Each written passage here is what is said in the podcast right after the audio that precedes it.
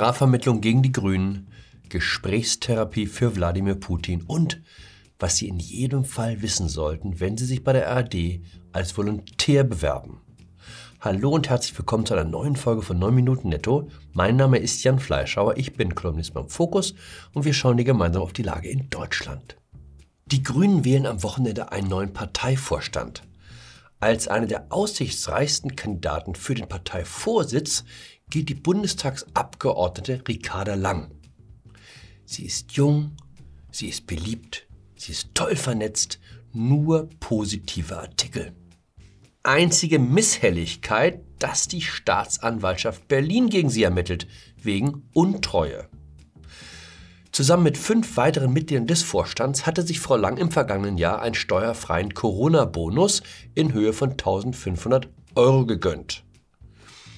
Lernt man eigentlich in jeder Firma, dass man sich als Vorgesetzter nicht selbst die Spesenabrechnung genehmigt? Andererseits kann ja mal passieren, wenn man mit Wirtschaft nicht viel am Hut hat. Der Spiegel nannte seiner gewohnt nachsichtigen Art dann auch großmütig eine Tollpatschigkeit. Ich war auch sofort bereit zu sagen, schwamm drüber. Dann stieß ich auf folgendes Video, eine Befragung der Kandidatin zu den Vorwürfen bei Phoenix. Der Sachverhalt ist ja jetzt schon länger bekannt. Der wurde im letzten Jahr im Wahlkampf auch schon breit öffentlich diskutiert. Ich habe ja schon gesagt, dass der Sachverhalt schon lange bekannt ist und dass er vor allem schon breit öffentlich diskutiert wurde. Ich kann nur noch mal das wiederholen, was ich gerade eben schon gesagt habe, dass wir den Sachverhalt jetzt schon länger kennen und vor allem, dass die Bonusse zurückgezahlt wurden. Das geht quälende zwei Minuten so. Ich weiß nicht, aber frisch und unverbraucht habe ich mir anders vorgestellt.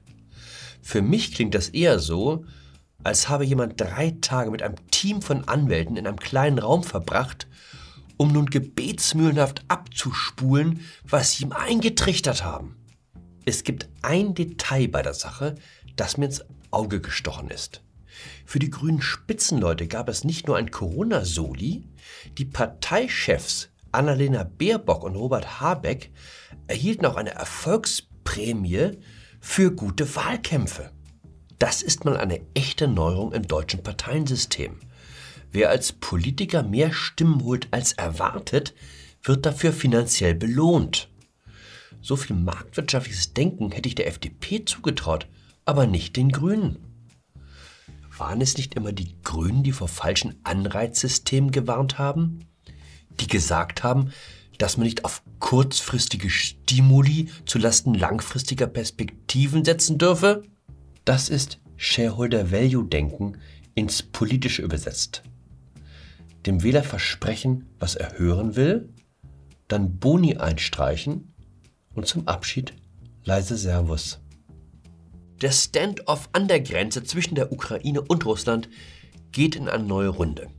Jüngstes Opfer der deutsche Vizeadmiral Kai Achim Schönbach, auch genannt der schöne Kai, der etwas zu freimütig über seine Sicht auf den russischen Gegner plauderte. Schönbach war bei einem Think Tank in Neu-Delhi zu Gast, wo er die Auffassung vertrat, dass Putin die Krim nie wieder herausgeben werde und dass man zweitens die Kriegsdrohung auch nicht allzu ernst nehmen müsse, weil es Putin vor allem um Respekt gehe und den Respekt dürfe man ihm auch zollen große Aufregung in Berlin, Rücktrittsforderungen, sodass dem Admiral am Ende nur blieb, sich in den einstweiligen Ruhestand versetzen zu lassen. Das ist ein Zitat des führenden FDP-Außenpolitikers Alexander Graf Lambsdorff. Wenn ein Soldat der Bundeswehr die Bundesregierung im Ausland vertritt, dann hat er die Aufgabe, die Position der Bundesregierung wiederzugeben und nicht zu improvisieren, zu extemporieren und zu spekulieren. Einverstanden aber genau das hat der arme Mann doch getan. So wie er reden und denken große Teile der SPD, also der Regierungspartei, die auch den Kanzler stellt.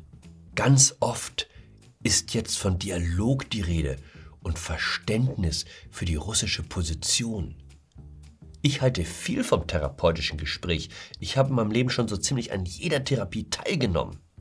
Ich war neun Jahre alt, als die ersten Psychologen bei mir in der Klasse auftauchten, um mit uns über die schädliche Wirkung vom Mobbing zu reden. Als Zivildienstleister habe ich mehrere Gesprächstherapien durchlaufen. Ich bin vertraut mit der Gestalttherapie und der Transaktionsanalyse.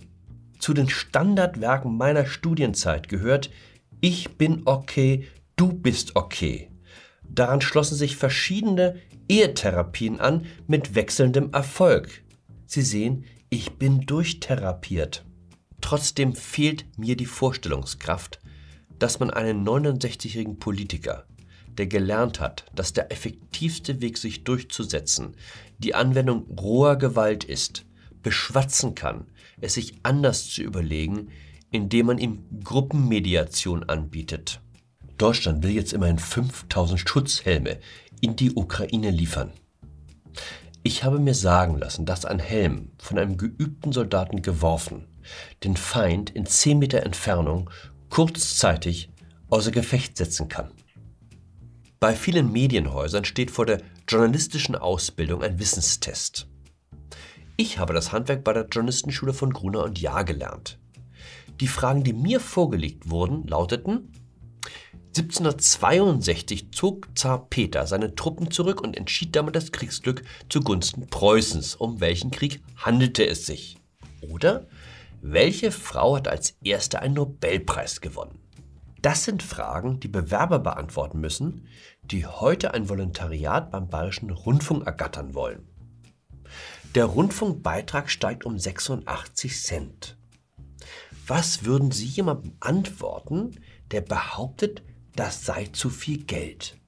Nennen Sie mindestens ein valides Argument. Künftige Journalisten mögen nicht Bits von Bytes unterscheiden können und Gene für eine Substanz halten, auf die man besser verzichten sollte. Aber sie können auch im Schlaf herbeten, warum eine Gebührenerhöhung ein Dienst an der Demokratie sei. Dies ist ein Beitrag, den Marike Reimann, stellvertretende Chefredakteurin des SWR, auf Twitter hinterließ. Frau Reimann war bei der Suche im Netz auf einen Artikel des Spiegel zur Frage, was sollte ich tun, wenn meine Corona-Warn-App rot wird gestoßen? Dass der Spiegel für die Lektüre Geld verlangte, empörte sie. Grundlegende Infos als Bezahlinhalte anzubieten und darüber Abos zu generieren, ist einfach nur widerlich. Was man halt so schreibt, wenn man sich über sein Gehalt keine Gedanken machen muss, weil es über die Rundfunkgebühr jeden Monat bei den Bürgern abgebucht wird, egal ob sie wollen oder nicht. Bevor sie zum SWR wechselte, war Frau Reimann drei Jahre lang Chefredakteurin von Z.de, dem Jugendmagazin der Zeit, das 2020 wegen chronischer Erfolglosigkeit eingestellt werden musste. Insofern hat es eine gewisse Komik, wenn sie heute privaten Medienhäusern vorwirft, mit ihren Inhalten Geld verdienen zu wollen. Andererseits, wer träumt nicht davon, endlich mal ohne jede Leistungskontrolle arbeiten zu können? Ich glaube, im nächsten Leben werde ich Multimedia-Chefredakteur beim SWR. Das ist noch besser als grüner Parteivorstand. In dem Sinne, bleiben Sie bescheiden, bleiben Sie gut gerüstet Bleiben Sie mir gewogen, Ihr Jan Fleischhauer.